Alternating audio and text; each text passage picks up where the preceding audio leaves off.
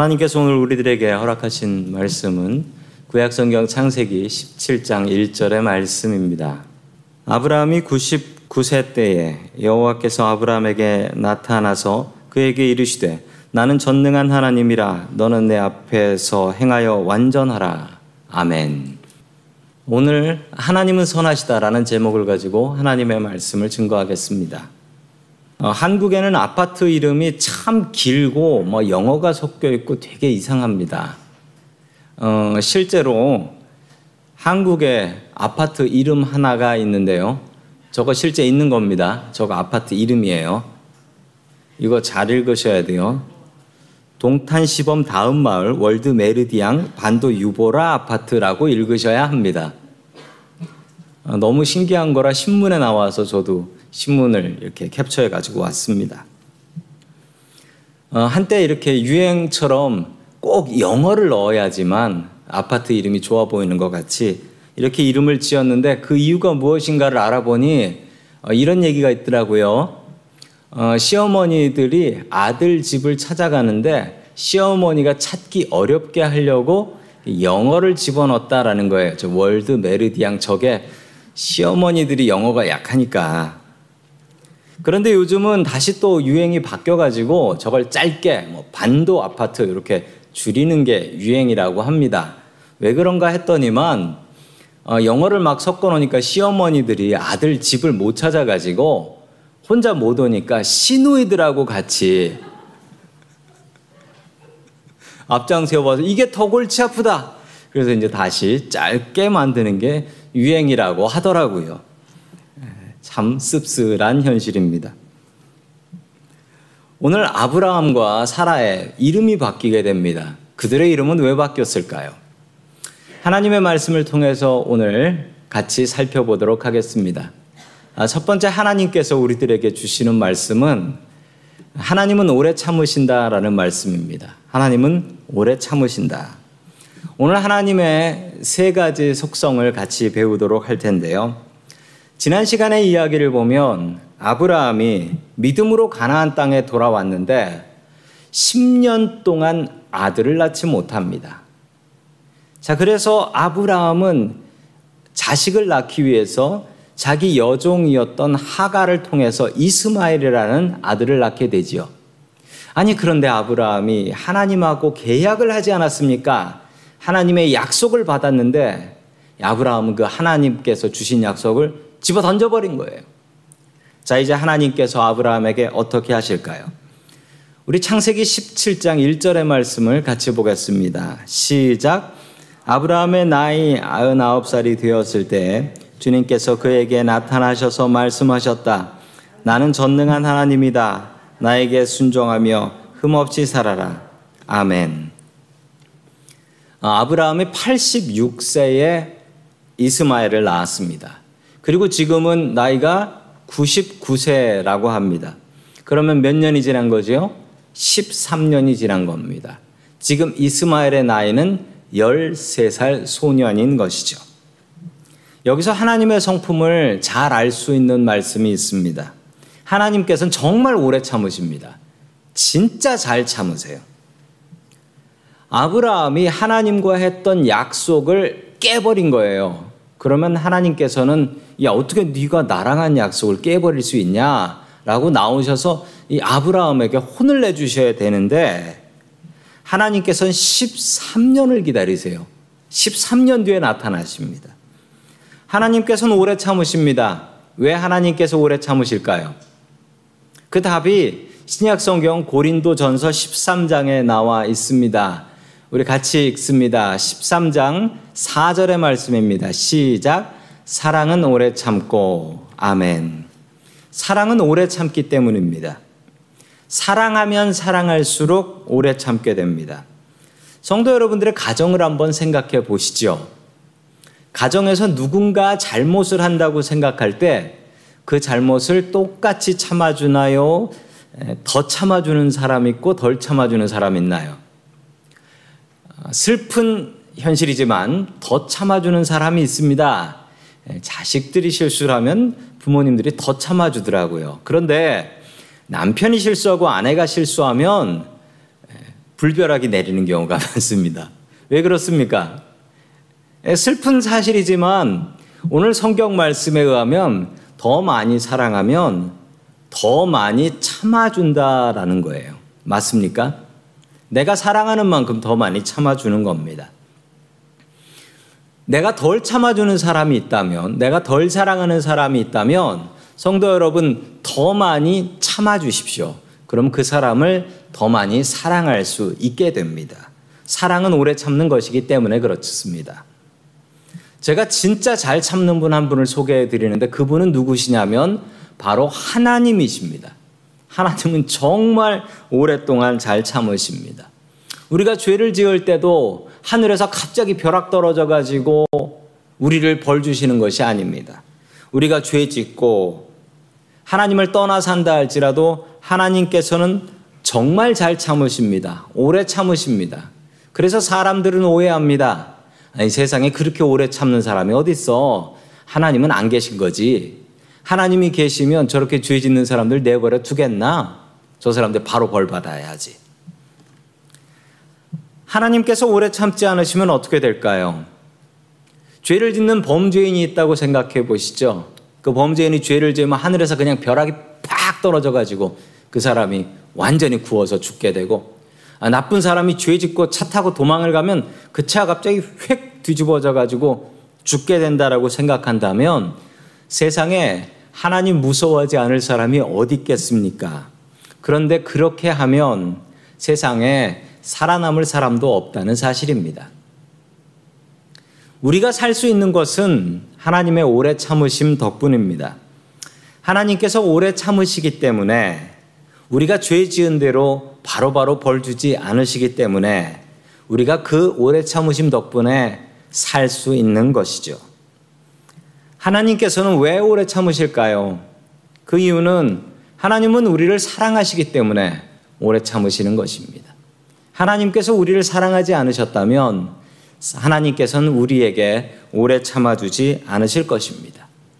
우리가 못된 죄를 짓고 하나님을 무시하고 산다 할지라도 당장 하늘에서 벌이 내리지 않는 이유는 하나님께서 우리를 사랑하셔서 오래 참으시기 때문입니다. 그 하나님의 사랑 덕분에 우리는 죽지 않고 살 수 있습니다. 하나님의 오래 참으심을 배우십시오. 하나님은 참 오래 참으십니다. 그 이유는 사랑하시기 때문에. 사랑하면 오래 참을 수 있습니다. 하나님의 말씀처럼 하나님의 성품처럼 우리도 사랑하며 오래 참으며 살 수 있기를 주의 이름으로 간절히 축원합니다. 아멘. 두 번째 하나님의 성품은 하나님은 신실하시다라는 사실입니다. 하나님은 신실하십니다. 아브라함은 하나님과 약속을 잊었습니다. 가나안에 들어왔을 때 75세, 지금은 99세, 24년이 지났습니다. 이제 100살이 다 돼 가는데 어떻게 아이를 낳을 수 있겠습니까? 그래서 하갈이라는 여종을 통해서 이스마엘이라는 아들을 낳게 된 것이죠. 그 이스마엘이 벌써 13살이 되었습니다. 창세기 15장에 하나님과 아브라함이 계약을 맺었습니다. 하나님께서 그 바쳐질 재물을 반으로 자르시고 그 사이로 하나님 혼자 지나가시며 아브라함과 계약을 맺었습니다. 이렇게 동물을 반으로 잘라놓고 그 사이로 사람이 지나가는 이유는 내가 만약 이 계약을 깨게 되면 이 동물처럼 반 잘라져 죽어도 좋습니다. 라는 고백이었습니다. 그때 아브라함은 이 재물 사이로 지나가지 않았습니다. 하나님의 일방적인 계약이었습니다. 하나님께서 일방적으로 세우신 계약이었어요. 이 일방적인 계약이 좋은 이유는 우리가 이 계획을, 계약을 깰 수 없다는 사실입니다. 신실하신 하나님께서 이 계획을 붙들고 계시기 때문에 우리가 어떻게 산다고 한들 이 계약이 깨지는 것이 아니라는 것이죠. 우리들은 신실하지 않습니다. 때로는 우리들의 믿음이 너무나 변덕스럽게 느껴집니다. 어떨 때는 하나님의 말씀 듣고 감격하여 눈물이 흐를 때도 있는데 어떨 때는 정말 하나님께서 기도 응답도 잘 안 해주시고 하나님 계신 거 맞나?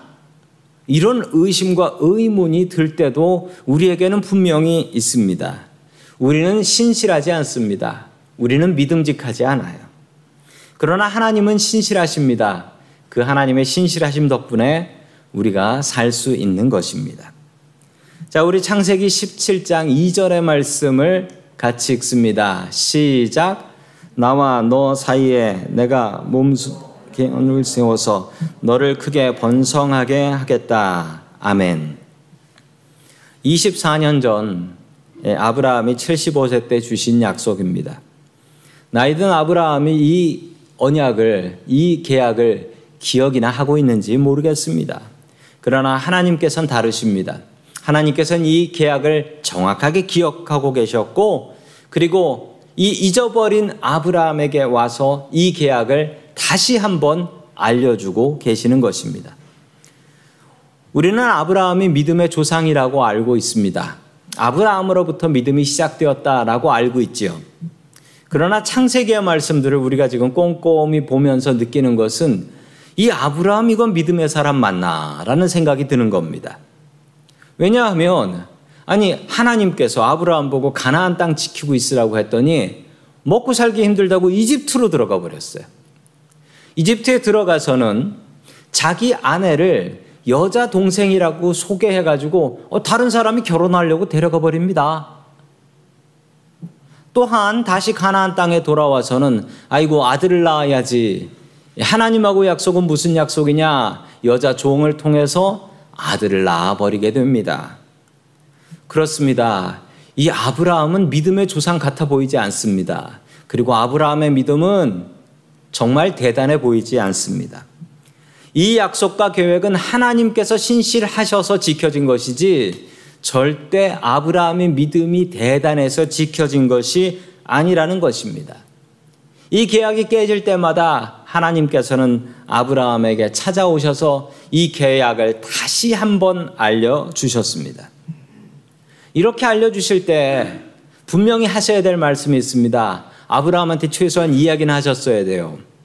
너 나한테 계약을 받고 약속을 받고 나서 그 약속을 어떻게 이렇게 저버렸냐?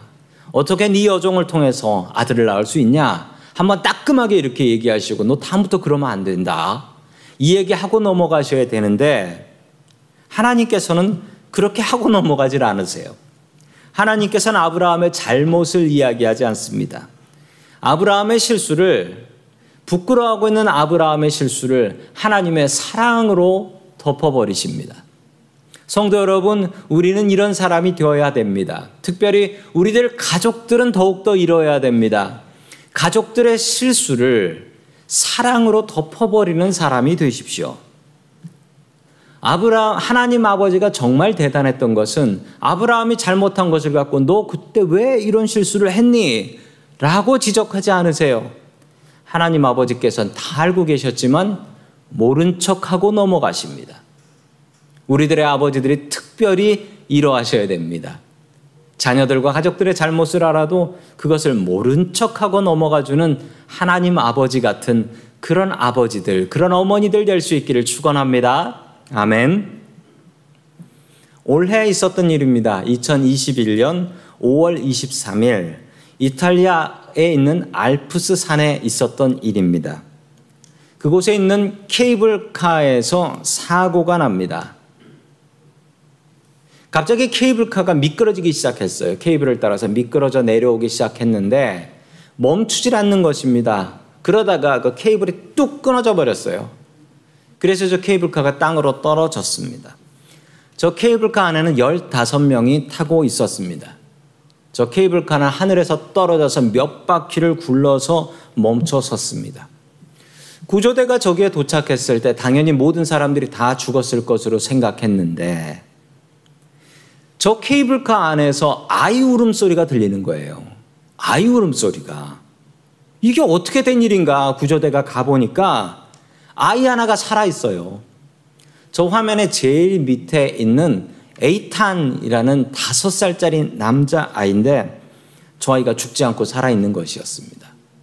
구조대는 이거 기적이다라고 생각했는데 어떻게 이런 기적이 일어났나 보니까 저 아버지가 이 케이블카가 미끄러지기 시작하니까 이거 사고 나겠다 싶어서 자기 아들을 끌어 안았어요.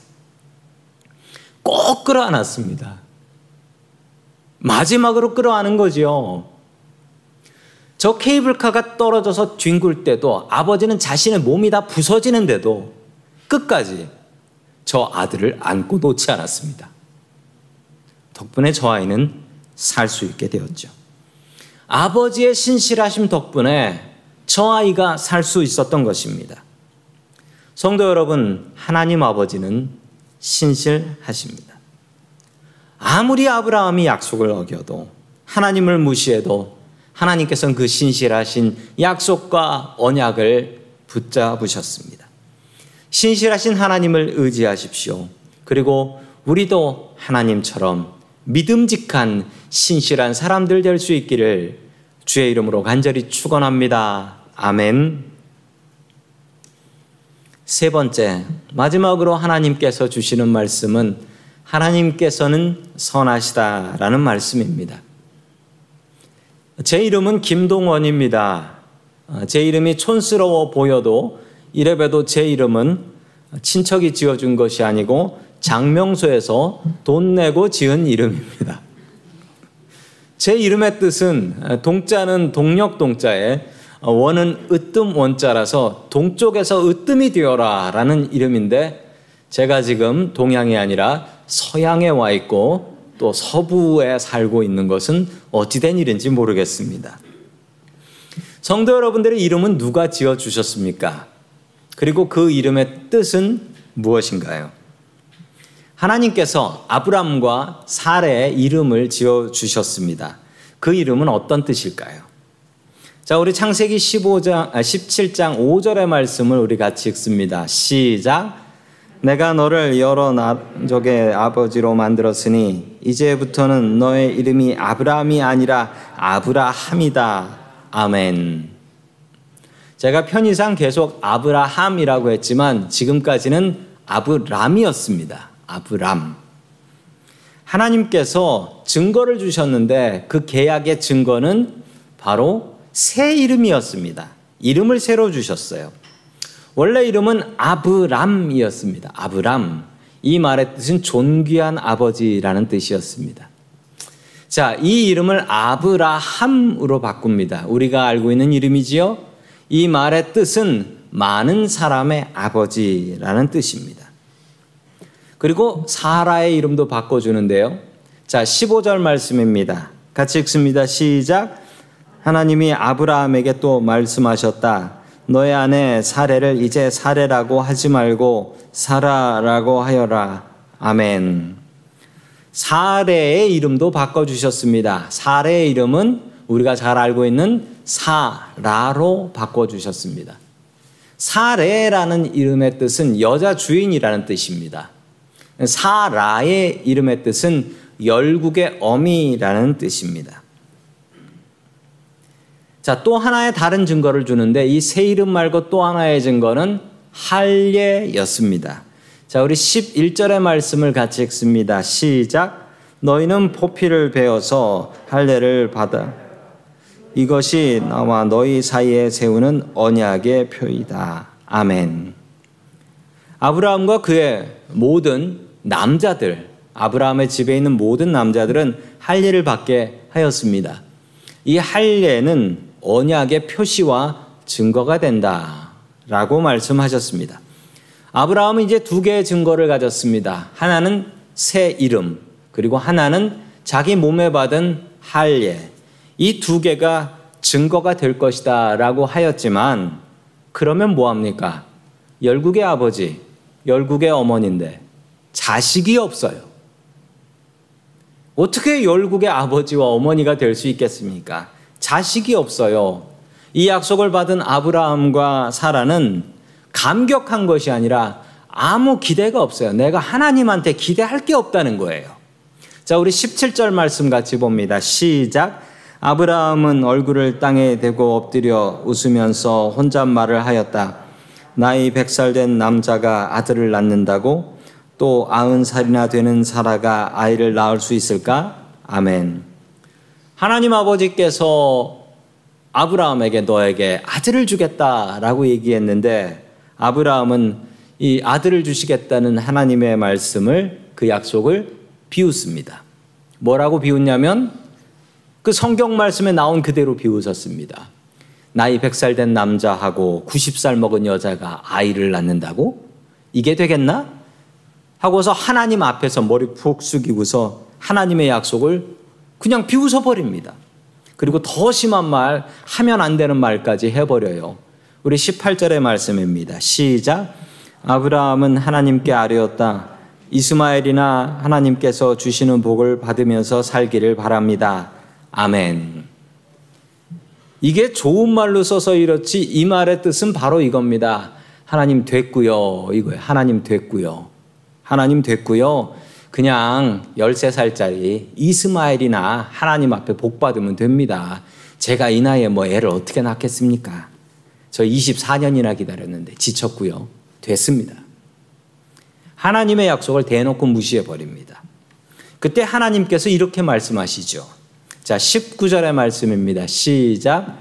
하나님이 말씀하셨다. 아니다. 너의 아내 사례가 너에게 아들을 낳아 줄 것이다. 아이를 낳거든 이름을 이삭이라고 하여라.